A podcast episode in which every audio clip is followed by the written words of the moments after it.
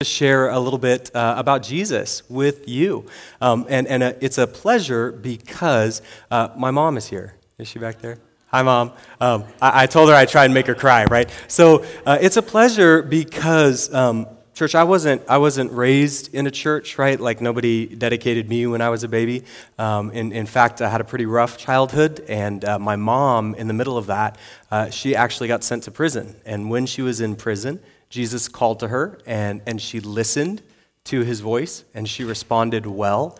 And, and then she came out of prison and she uh, talked to us, her boys, about Jesus, right? And because she did and because she continued to witness well throughout her whole life, I get to stand up here and have a new life in Jesus and I got to hear about him, right? And, and so um, that's just awesome, okay?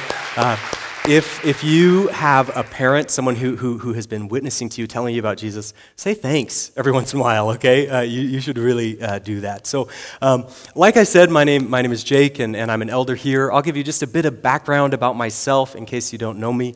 Uh, my day job, I work on campus at UC Davis, and I run a variety of programs that bring international students and scholars to our campus here for a short term, and then usually going back home. Um, and uh, I came to UC Davis years ago to get my degree, uh, actually in religious studies, kind of a small department, but that's why I came here. Before that was in a very small town called Susanville. And uh, you know, like I said, my mom, uh, thanks to her, I'd been uh, converted, came to know Jesus at a young age. So I had gotten pretty involved in, in Bible study in church when I was in high school. I came to Davis, and, and right away when I did, uh, I, I thought, shoot, I've got to get involved in a fellowship. So, probably like many of you, anybody in a college fellowship? Right? Okay, come on now, okay? right? Uh, so that was a great experience in my life. I got really involved in fellowship. I started to learn a lot about Jesus. Uh, after graduating, um, I, I, stayed in, uh, in fellowship. I started working uh, in, in campus missions uh, right away, and I just really threw myself into pursuing and, and understanding Jesus. And it was awesome. I loved it, right? Uh, and, and then something happened to me. And, and when it happened, I, I thought to myself, gosh, I thought that I knew uh, the good news of Jesus, the gospel, before, but now I'm not so sure, right? I thought I got it, uh, but then I realized I, I, actually don't think that I, I got it very much. Um, and I'm going to tell you about that, and we're going to talk about it today. But before we do, let me pray. Father God, thank you so much for the chance that we have to study your word. God, I pray as we read today and we talk about you that we would all, Lord, each of us, learn something that we don't yet know about you. That there'd be some illumination, some revelation, or some insight would come. And, and because of that, we would be able to see you more clearly, to trust you more fully, and to love you more wholeheartedly. God, I pray that we would each have a spirit of honesty in our lives today, that we would admit our need for you, and that we would trust you, that you will come and that you will help us. I pray this in Jesus' name. Amen. So, what is the gospel? Uh, we've been talking about this for several weeks. Um, we've been defining it. I would know that the gospel means good news, right? That it's the proclamation of the good news of Jesus. And we've laid it out over the last few weeks in four parts. Uh, part one being God, right? God, the creator of all things, perfectly holy, worthy of our worship. God who will punish sin man, mankind being uh, originally created good, all people having become sinful and separate by nature from God, and now from birth, we're separate, alienated from God, objects of his wrath. Christ, Jesus, the God man, the one who was fully God and fully man, who came down and saved us, redeemed us, so that all who would believe in him could know eternal life. And response that God calls everyone everywhere to repent of their sins and to trust in God in order to be saved. So, as I mentioned before, I knew this, right? I, I, got it. I'd been in church, I'd been in Bible study. I got it. I, I, I felt like I was on top of my Christian game. And then something happened, right? And, and what happened? I think I have a picture. I got married. Okay, and there's nothing like getting married and, and living with someone else and seeing two lives come together that will throw all of your great theological education and your great understanding of Jesus out the window, right? Uh, it just really demolished my whole understanding. And so, uh, so I started to realize that um, I didn't quite have what it takes, right? I started to realize that um, I, I couldn't quite do it. I wasn't straight, quite strong enough to, to figure out how to be married. And, and I needed help. And then God, in His grace, gave me a couple of words. And, and He gave me some words not uh, about how He would fix me, but about um, how He had answered my need. Okay? So I told you that I work with international students, right? So I work a lot with people who are doing second language acquisition. Uh, and, and so I was in this workshop and we were talking about people um, learning a second language. Does anybody speak a second language? A few of you, right? Where's Hans? I see your hand. Thank you. Right? So some of us do, some of us don't. But one of the things that you learn when you're trying to learn a second language or you're working with someone who's learning English for the first time is that they get to a certain point in their language acquisition and then they sort of plateau. They stop. And, and they seem to really struggle in going into that next step of fluency of really understanding and getting this new language, right? And, and so, why do we do that? I mean, all sorts of reasons. Maybe people don't practice enough, right? All, all types of reasons. But the one that stood out to me most in this workshop was, uh, was this. It's a quote, and I'll, I'll read it to you. A word, they said, can open up understanding and feeling. Language gives you access not just to another culture but to another world of ideas, ways of being that you hadn't yet considered. So, anybody who speaks a, second language knows that this is true, right? That there are some words in, in one language that might better describe your emotions, and some words in another language that might better fit a technical term as you're working on a machine, okay? So, we know this about, about language. So, why am I telling you this about language? Well, to go back to this moment when I was married, when, when I felt like I was relearning the gospel, the good news, all over again. It was, it was like I was hearing it for the first time. And, and what was really going on was that I was learning some new words and through it a whole new way of thinking about the good news of Jesus. And I want to share those words with you today. So, we're going to be looking in the book of Hebrews. It's a New Testament book. We're going to be uh, starting in, in chapter 9. But if you don't have a Bible and you'd like one, go ahead and raise your hands. Our ushers will find you, they'll grab a Bible for you. Um, and we'd love to have you keep that Bible. It'll be our gift to you while you're here. The page numbers for the Bible that we're reading will be up here. And we want you to have the whole Bible in front of you, right? Because uh, it's only. Um, I don't want you just to trust what I'm saying. I want you to trust what Jesus says through his word. So that's why we go back again and again to his word. So let's look together at Hebrews 9. I think that most people avoid the book of Hebrews probably because its culture is pretty different than our own. The words that they use don't make a lot of sense to us anymore. So if that's how you're feeling when you're, you're reading this, that's okay. That's how I usually feel too, so don't, don't feel bad about it. Uh, we're going to read chapter 9, verses 11 through 14.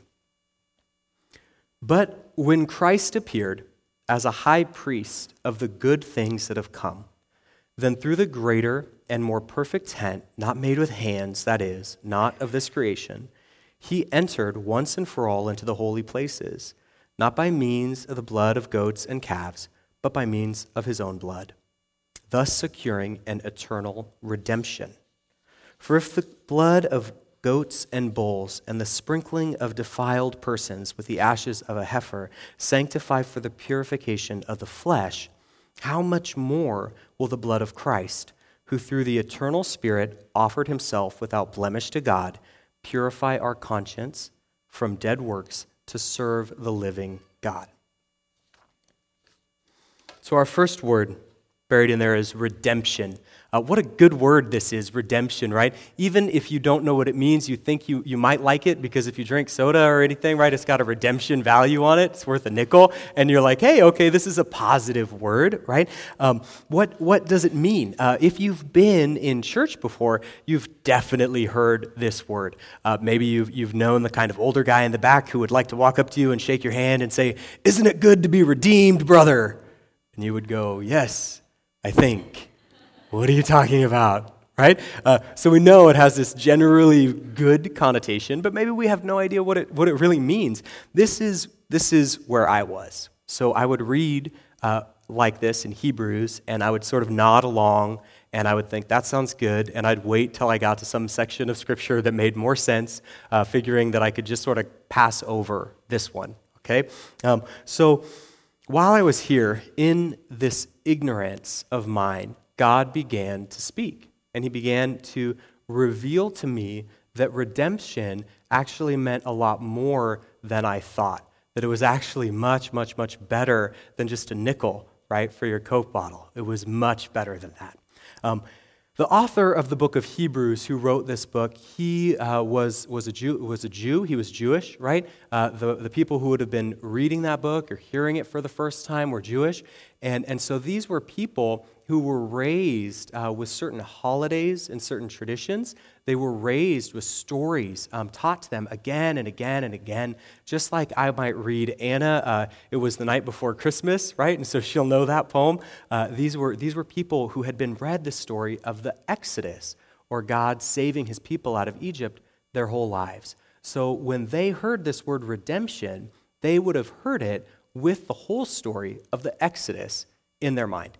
Now, if you're new and you don't quite know what the Exodus was, I'll give you the kind of short version, okay? Uh, the Israelites, who were the people of God, they had been uh, made slaves. They had been living in Egypt, they'd been made slaves, and then uh, the Pharaoh or king of Egypt was just oppressing them. He was brutally oppressing them. So they were groaning, they were crying out, they were saying, God, would you come? Would you save us? Would you redeem us, right?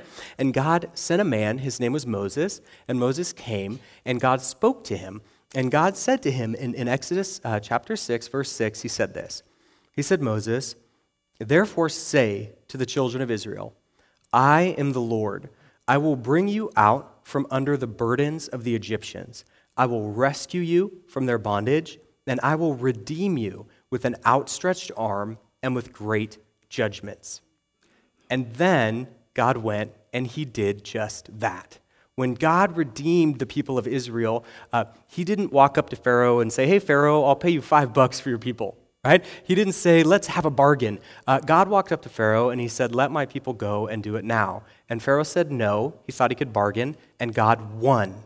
He won every time, okay? God absolutely, powerfully destroyed Pharaoh and Pharaoh's army, and he released his people. So, this is the image and this is the story that would have been in the minds of the people hearing this book of Hebrews, right? When they heard redemption, they would have heard God coming in and destroying the slave master. And then in Hebrews, we read that this, this redemption is eternal. It wasn't a one time thing like happened in Exodus, but it's something that happened and that would be ongoing and would last forever. Okay, this is an incredibly exciting kind of redemption, right? This is a kind of redemption that we can look at and say, man, I, I want that, right? This sounds pretty good. Now, there I was, newly, newly married, and uh, I, am I'm, I'm feeling like, gosh, um, because I'm redeemed, maybe I could admit sometimes that I feel a little bit like a slave, right?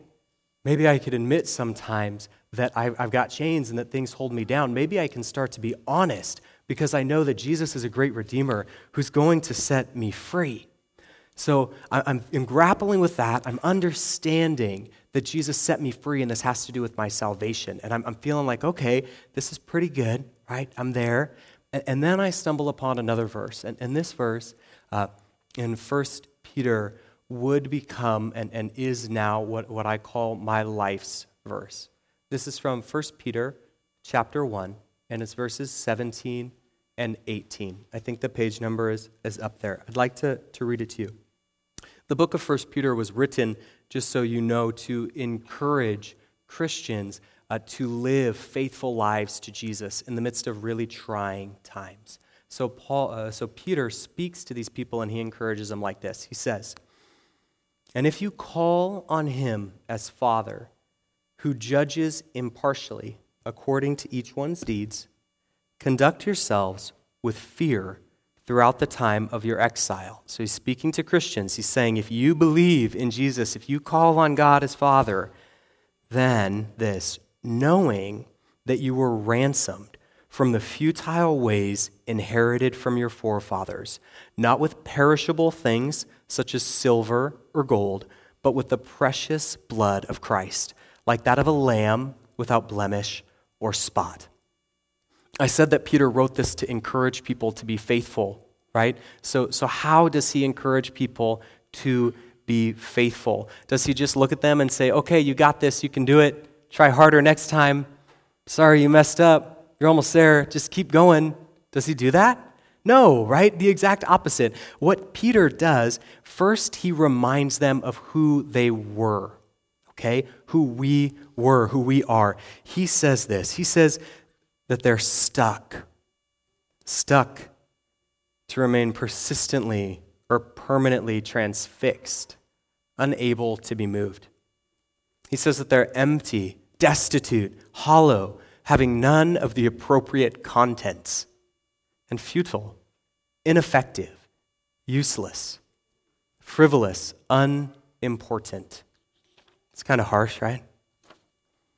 Now, personally, this hits home for me, guys, and it, it hits home for me because if you look at my family in, in the back, you might not guess that I had been handed down an empty and, and futile way of life from my dad.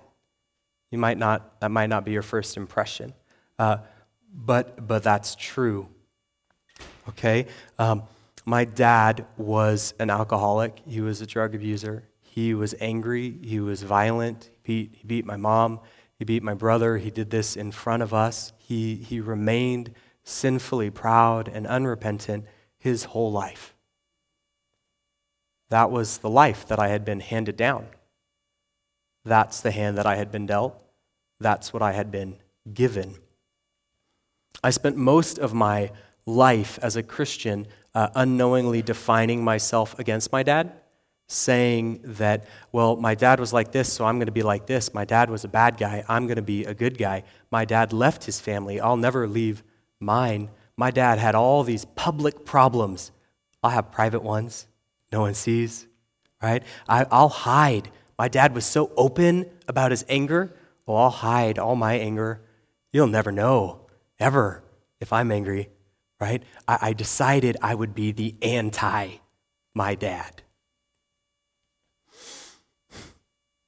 So every time that I struggled, every time I came up short, every time that uh, I did something wrong, I, I would just hide.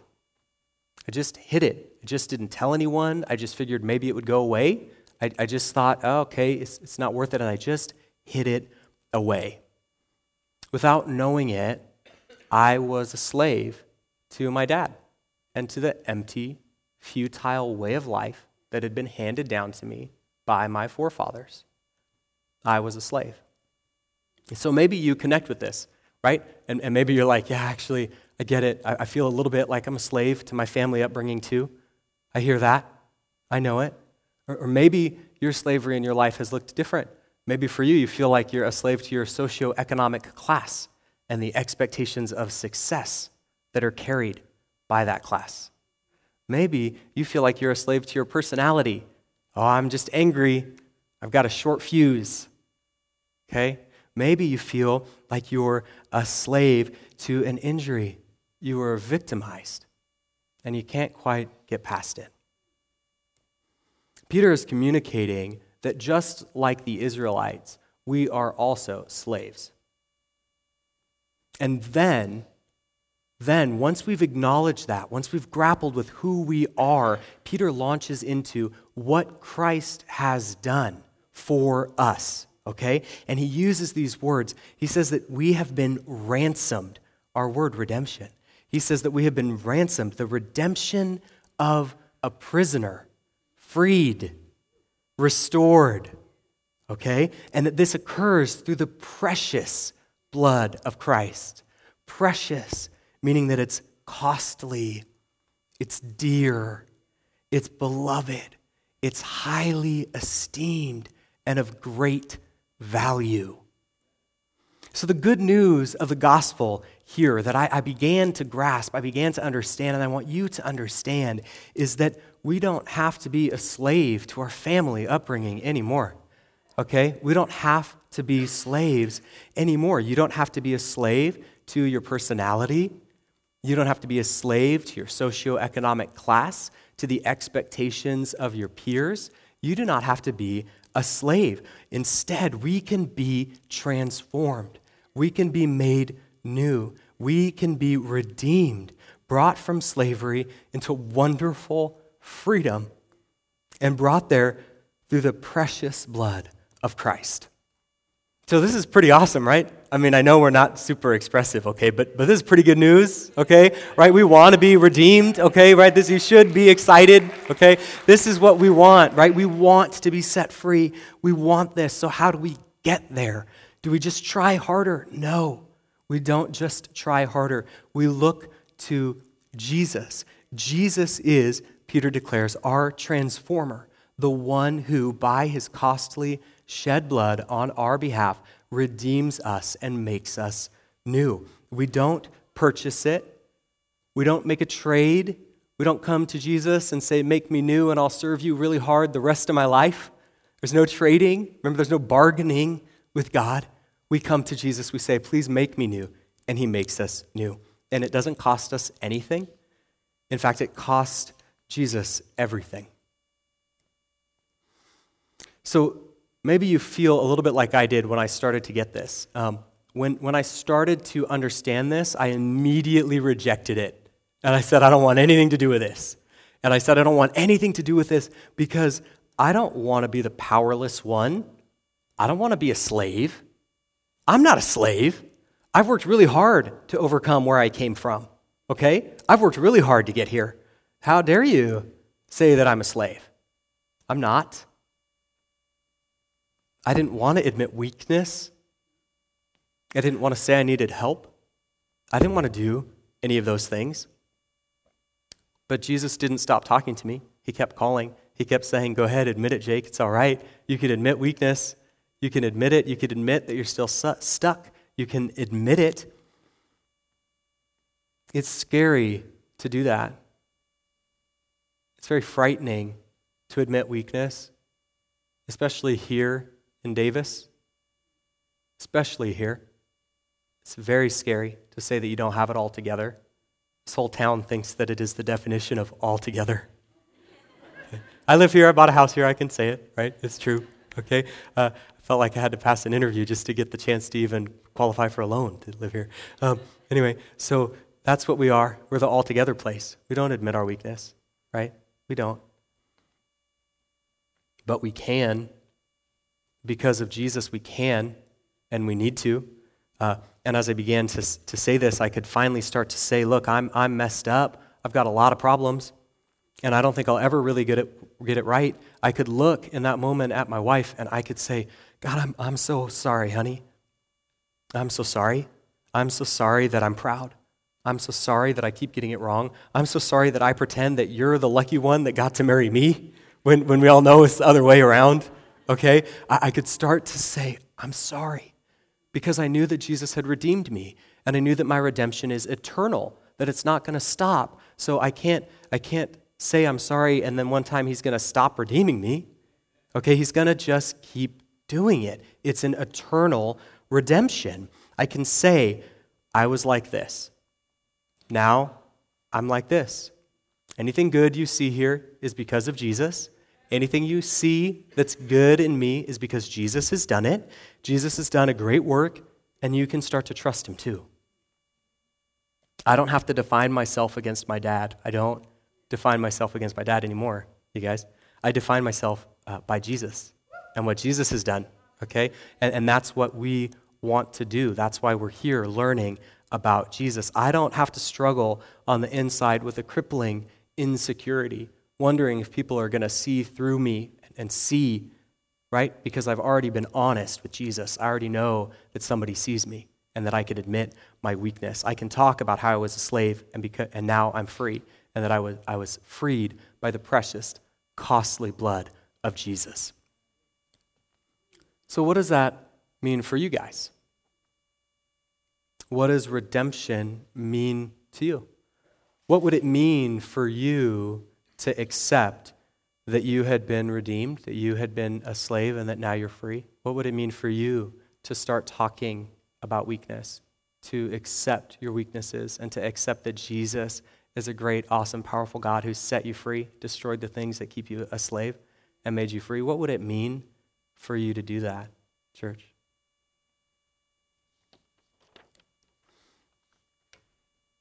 I said that there were two words that uh, I was beginning to understand at the same time, so I should teach you the second one, okay? Uh, the second word is even a little bit weirder than redemption. Can We, huh, I like this. Expiation. Okay, who's ever used that word in a sentence? Nobody. Uh, expiation. And it's even better definition. Anytime you define a word with the word, you know that you're in trouble, okay? And if you define it with other words that you've never used in a sentence, then you're in really big trouble. That's how I was when I would hear this word or see this word, expiation. I'll just read it just because it's fun. The act of expiating. That's fun to say, right? Uh, making amends, atoning.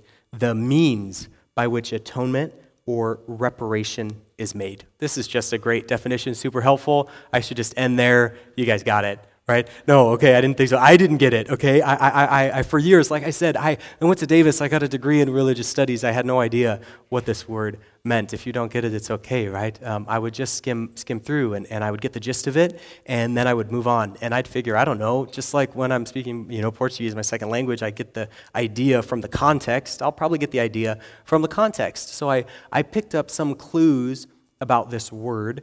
Um, and, and generally, when I'd hear it talked about, I, I, I, thought it might have something to do with being dirty or getting clean, but that was pretty much my, my understanding. Um, let's turn back to the book of Hebrews to chapter 10, pages nine, uh, page, the page number's up there, sorry, but verses 19 through 22. It says this Therefore, brothers, since we have confidence to enter the holy places by the blood of Jesus, by the new and the living way that he opened for us through the curtain, that is, through his flesh. And since we have a great high priest over the house of God, let us draw near with a true heart and full assurance of faith, with our hearts sprinkled clean from an evil conscience and our bodies washed with pure water. So here in Hebrews, we see again this language about cleansing, right? Uh, how cleansing sets us free. We see clean hearts, clean minds, clean bodies. And cleansing we get is accomplished through the blood of Jesus. But uh, maybe again, you're like me. I would read that and not really get it. I didn't have an idea what I was I was reading. So again, um, go back with me. I'm newly married. I have no idea how to be a husband. I have no idea how to be a godly man, and yet I'm too terrified to admit it or tell anybody because I've been in church for so long. I should have had it figured out by now. I'm just too scared to say anything. And so I didn't want to talk about my challenges with anger. I didn't want to tell anybody about how I judged everyone all the time. I didn't want to talk about how I could get so mad at my wife and I could be so rude to her that she would cry and I would walk away and not care. Not even care. Right? I didn't want to tell anybody that, okay? Again, because I'd learned to hide that stuff, right? Learned to hide it. And so I was going to hide it. I didn't want to talk about it. But, um, God, and I had this phrase I would use in my head. I would say, well, I'm doing a lot better than my dad, so I guess I'm okay. It's just kind of twisted, right? I mean, it's a little sick, but that's what was in my head, okay? So um, inside, I would say that, but I knew that deep down, uh, I was really ashamed I, I felt dirty. I felt ashamed of what I did. I, I felt like I wished that it could be different. Um, all of these things that, that my dad had done, I felt, I felt dirty. All of these things that I had done, I felt dirty, right? And I didn't know, um, I didn't know it, but these things, these sins had left a stain on me. And so here again, in his mercy, God began to speak into my ignorance and he began teaching me about expiation. He began teaching me that sin, sin that we commit, and sins that are committed against us, sin leaves stains on our souls. Stain, a cause of reproach, a stigma, a blemish, a discoloration, not easily removed. And it was this sin stain that was making me feel dirty. And I began to learn that on the cross, didn't, Jesus didn't just uh, forgive me and set me free into the future. Jesus actually came down and cleansed me. He made me clean. The terrible stain of sin that I had carried, He cleansed. He revealed that in Him I was free of the stain of abuse. I was free of the stigma of being a, a, a fatherless child the shame of being abandoned. In him, I was free, right? He showed me that on the cross, when he atoned for me, he also provided a way for expiation of cleansing me. And in doing this, he began to show me, and I began to learn that I didn't have to put on these masks that I had been putting on. The good Jake, right? The happy go lucky Jake, the guy who had no problems, the anti dad Jake mask that I wore so well, I could take it off right? I had been afraid to take it off because I knew underneath I was dirty. And I didn't want anyone to see. But what Jesus did on the cross is cleanse us. So underneath, when we take the mask off, we're not dirty. Thank you, right? We're not dirty anymore. There's no dirt under there anymore because of what he's done. So, again, I make it sound like this was an easy process. You could ask my wife after church. This is not an easy process of me learning about this stuff, right? It's not easy. Uh, Martin Luther, who was a great uh, church reformer and theologian, he said that we are all simultaneously sinner and saint. Okay, and I think that my life bears this true. Um, but God is faithful. He has cleansed me, and I know that He will cleanse me again. Again, what about you? What would it mean for you to learn about expiation? What would it mean if you believed that Jesus on the cross, when he died and he saved you, that he also cleansed away your deepest stains? The stain of sin that had been committed against you, the stain of sin that you yourself had committed. What if you believed, you really believed the truth that he cleansed you? How would that affect your life? What would that do? I'd like to invite my friend Alice to come on stage. Alice is going to share with us a little bit about what it's been meaning for her as God has been teaching her about these same words. Hi, Alice. How you doing? A little nervous? A little bit. You're doing great. Thanks. Isn't she already doing great? Yeah. That's right. Can you hear me? Is this on? Is this working? Okay. So, um, as Jake said, I'm Alice, and I'm starting my third year here as a graduate student in nutrition. And I wanted to share a little piece of my testimony with you. Um, I'm inspired to do this because it really breaks my heart to see a lot of Christians today walking in darkness and shame for their sin. We are all sinners in need of a Savior. And as we've been learning in this series, that Savior does, doesn't want us to wear those masks and pretend to be good people he wants us to build authentic relationships with each other. So I'm here to share about how he helped me to see why being vulnerable with each other is worth it. So my path to salvation was also winding, and well, I'll share. I'll spare the details of that for today. The short version is that no one in my family is a believer, and my sporadic church experiences were riddled with misinformation. I basically saw two types of people when I looked at the church. Um, the first was people who proclaimed Christ but ultimately did very hateful acts to others um, in the name of Jesus. And the second one was people who never did anything wrong. And looking back, I know now that those people were scared um, and they were hiding what was really happening in their lives. I also realized that I fit into both of those categories at various times in my life. So, a little bit more about my life. Um, growing up, my parents instilled a lot of self confidence in me and my sister. I was pretty likable and I had a lot of friends. And I'm mentioning this because I've noticed that often the sins we struggle with most are things we're effortlessly good at and often are even things supported by culture. I mean, it's good to be liked, right? That's how you get ahead. Um, but I became really good at getting people to like me. And it, worked, it worked especially well with men. Um, I jokingly calculated it once that between the ages of 14 and 22, I had spent over 80% of my life in dating or pseudo dating relationships and really finding my identity in um, in men approving of me.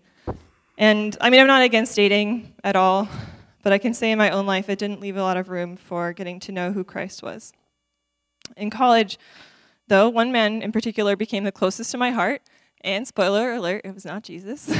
um, This man was not a Christian, um, so I told him that we couldn't officially date. But over a year, we became incredibly close, and we started a complicated relationship just without the dating title. We made promises to be friends forever, and we confessed our love for one another. Also, around the time I met him, um, as God has very good timing, I started going to a church that valued community groups. And the people in mine were really good at, about talking about their lives openly um, and I really liked that, but when they would ask me about my life and this guy I spent all my time with, I would really downplay our relationship and just say that he was my cycling buddy or my friend from class. And you know, I mean, some people saw past that and they tried to tell me it was a bad idea to be so close to him, but I really just was defensive and I thought they just didn't get it. Like I was like, you just don't, you don't understand the connection we shared. You don't understand how good we are together. Um, and so this went on for about a year and um, at that time, I was experiencing a lot of anxiety, which I attributed to um, the pressure to succeed in my degree program. But my community group leader suggested I join an intensive ministry called Redemption Groups. Redemption, appropriately named. um, and we journeyed through the story of Exodus, as Jacob mentioned, to better understand the redemptive power of Christ in our lives today. I was put in a group of six other women, and the explicit goal was to share our lives, be vulnerable and authentic, and just spill our guts. And I mean, looking back, I can't really remember why I agreed to that at the time, but it, it, turned out to be a really good thing, as you'll see. Um, so over the eight weeks of meeting, I genuinely shared life with the women in this in this group, these strangers, and their stories of redemption were incredible. One woman had been addicted to cocaine when she had her first daughter and was still working on reconciliation 18 years later. Another one was trying to figure out how to forgive her own mother for a similar drug addiction. But all of them loved Jesus so much. I mean, their lives were a mess, but they trusted him as Redeemer. Their honesty helped me to see, to be honest with myself and my intentions. And God revealed the depth of evil in my heart in many, many ways, some of which were unexpected, but not surprising in this story. The most significant one was my heart's desire to please people. And toward the end of the ministry, once I started telling the women about my supposed bestie, um, I realized what I had convinced myself was love was actually a heartbreaking re- misrepresentation of Christ. My relationship with this man was a vivid manifestation of my people pleasing idol, and we were using each other for our own selfish ambitions. Mm-hmm. At this point, I was terrified of losing him, but I was also terrified of continuing in the relationship because I knew it was hindering my relationship with God. Um, at the end of the eight weeks was a celebration night where friends and family could come, and participants would stand up on stage and they would either share their story or read a psalm they had written about their experience in the group. And when my leader asked for volunteers, I thought, like, yeah, I could share my psalm. Like, it's pretty vague, and I'll feel good about myself for standing up there and telling people what's happening. And so I agreed. And the night of the event, my leader asked me if I would consider sharing my story rather than my psalm. And I thought about all the people in that room. I thought about my close friends who knew God and my close friends who didn't, and people I looked up to in the room and people I was intimidated by. And I said, no. I said, I'm just going to read my psalm. But the details of the next few minutes are kind of blurry. Um, I do remember praying, and my leader was praying over me too. And I walked out to the middle of the stage with the microphone. And as I'm standing up here right now, I can only imagine how nervous I was then, also. Um, and I started talking, and I can't really remember what I said, but I know that it was nothing that I had planned to say. I told everyone in that room about my manipulative heart, and I confessed the lies I'd been telling myself and that man and my friends. I, admitting, I admitted to putting my own desires and, representa- or, and reputation above representing Jesus. But I will never forget the feeling when I stopped talking and I turned around to walk off the stage. I remember thinking, there's nothing good in me. I am empty.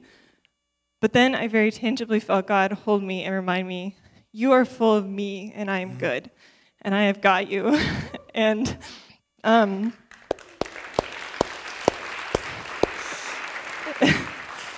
it should have been really awkward and embarrassing to talk to my friends afterward, but you know, I didn't feel either of those things. I was humbled, certainly, but I was joyful. Um, so, my point, I guess, is the, the risk of judgment by the people in that room was worth it because I believe that the more empty we are of our own thoughts, desires, and guilt, the more accurately we reflect how truly incredible our Savior is. God used redemption groups to show me that trading my fleshly desires and comfort for the freedom offered to me in Christ is never going to be easy, but it's always going to be worth it. There was a tremendous amount of pain during that time. Similarly, I'm not standing up here to say that it was easy. It was very hard when I finally told that man the truth and accepted the consequences, and when I watched the disappointment on his face as he saw our relationship dissolve. But I have hope that that is not the end of the story. God is an expert at making beautiful things out of our messes. Yeah. so I'm very grateful that God used that experience to forever instill this importance of being vulnerability with being vulnerable with our brothers and sisters in Christ. He spoke through those women and helped me to see sin that I was blind to. One of my favorite lines to sing is Sin was strong, but Jesus is stronger. Our shame is great, but Jesus, you're greater. So, no matter what sin or shame we're carrying, Jesus is willing and capable to carry it for us, and so we don't have to hide. Amen. You did great. Thank you. Thank you. It's awesome. So, so beautiful to hear what Jesus does in our lives, right? Two words we looked at today. Church, two words that aren't just words, but instead gateways, pathways into whole new ways of, of living, of thinking, of experiencing the gospel. Words I thought I knew, but I really didn't. Redemption, purchased with the precious and costly blood of Jesus, to be set free by his death, to no longer be a slave. You can be different. There is hope for you.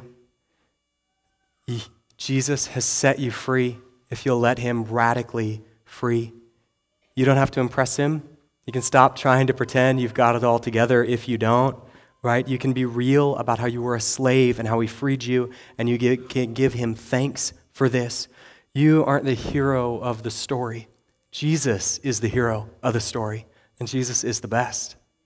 Expiation, to be cleansed from the stain of sin by the precious and costly blood of Jesus washed completely and eternally clean from the blemish and stigma of your own sin and the sins committed against you. Sin, sin that we commit and that's committed against us, it stains us. It naturally leads to shame.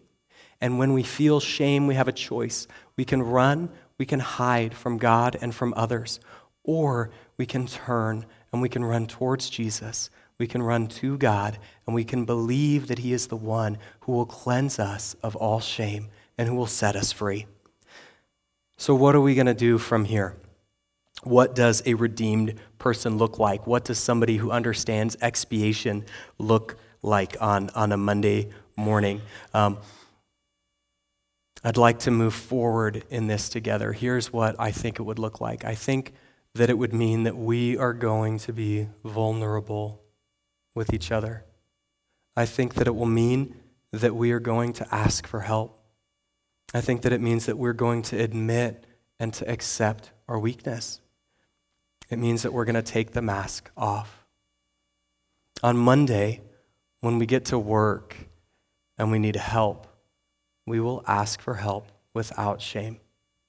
On Monday, when we go to class, hasn't started yet, but when you get to class and you don't understand and you think, I'm not going to admit it because I don't want to be judged as stupid, instead, you're going to ask for help. On Monday, when the kids are crying and you're totally overwhelmed and you need help, you're going to ask for help without shame. On Monday, when we mess up and we realize our failures, and, and, and we're not going to hide in that moment, but rather we're going to turn to Jesus, we're going to tell him all about it, and we're going to trust that he will keep on redeeming and cleansing us. Throughout this week, when we feel dirty, we will turn to Jesus. Throughout the week, when we start to feel that we're the hero of our own little story, we're going to turn in that moment and we're going to say, No, no, no, Jesus, you are the hero. Jesus, you are the hero of my story, and you are the best hero that I could ever ask for. And throughout the week, whenever we start to see someone around us be honest and be vulnerable, we're going to stop what we're doing and we're going to listen. We will embrace them. We will honor them. We will encourage them the way that Peter would, not by saying, hey, try harder next time. Instead, we will say, I know you messed up. Of course you did. let's look at Jesus and let's look at what he has done for you and let's talk about how his costly, precious blood has set you free from your slavery and has made you clean and has created a pathway for you forward. That's what we're going to do on Monday. Let's pray. Jesus, you're a great God. You redeemed us and you cleansed us. When we were stuck, when we were uh, unable to move, God, you moved and you set us free. God, and, and, you don't ask anything of us for this, you don't charge us. You set us free, and it, it cost you everything. Lord, you set us free from the empty ways of life that have been handed down, and more than that, you also cleansed us. You cleansed us from the stain of sins that we'd committed, from the stain of sins that have been committed against us, the, the deep shame and stigma that we, we've chosen to hide because we think that it can't get clean. Lord, you have cleansed us from that. You're a good God. You're a great God, and we're grateful to be your people. Amen. Every week, every week at Discovery, we celebrate something called communion. Uh, we get to celebrate that Jesus has redeemed us. There's uh, nothing that keeps us from Him or from God, and He has expiated our sin. Um, it's cleansed. There's no more shame. There is no more guilt. We are totally free because of what Jesus has done. And we celebrate something called communion. Um, on the night that Jesus uh, died, he gathered his disciples to, uh, with him and said, uh, Take this bread, which represents my body, and drink this juice, this, this wine that represents the blood that I shed for you on the cross, that I will shed for you on the cross. And so we um, take communion. Um, there are different, four different stations around the room uh, two in the front, two, uh, two in the middle, and just take a piece of bread and dip it in the juice. And uh, if, uh, if, we, if you're a Christian, we invite you to come and partake within that. Um, if you're not a Christian, we are so glad you're here, and we want to continue the conversation. One way on, on, that you can do that, we can do that, is uh, on, on top of continuing to come every week, is uh, there's uh, going to be people in the corner over here that would love to pray with you, that would love to um, answer any questions that you might have. And whether you're a believer, whether you're not a believer, we would love to invite you to the, the prayer corner. But uh, after you've taken some time to reflect on what Jesus has done, that He's redeemed us, that He has expiated our sin, come and uh, take the bread and the juice in your own time.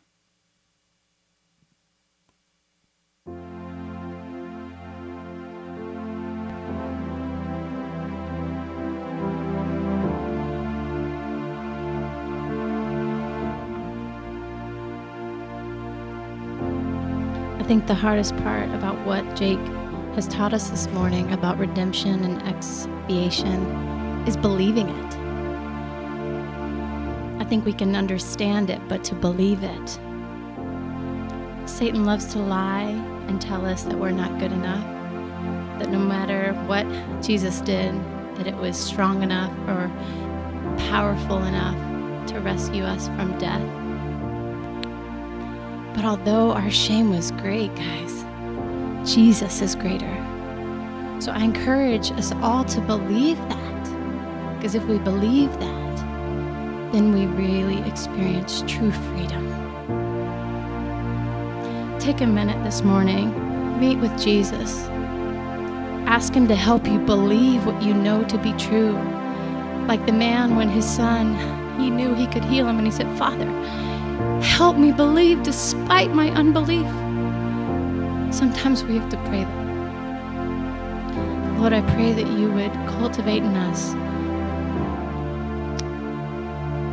a spirit of redemption, that we would live knowing that you have expiated our sins, Father. That we believe that your Son and his costly blood has redeemed us, and we have no shame.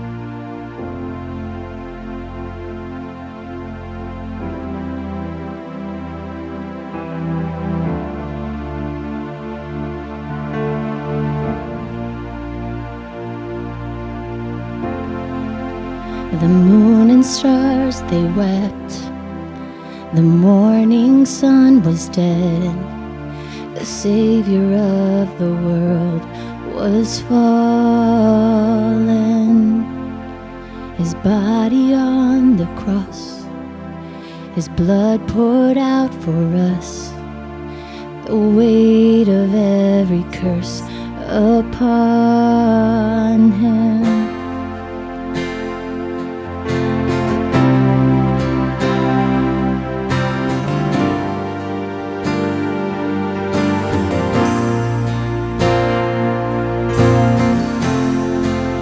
One final breath he gave as heaven looked away. The Son of God was laid in darkness. A battle in the grave. The war on death was waged. The power of hell forever broken. The ground began to shake. The storm was rolled away. His perfect love could not, listen, church, could not be overcome. Now, death, where is your sting? Our resurrected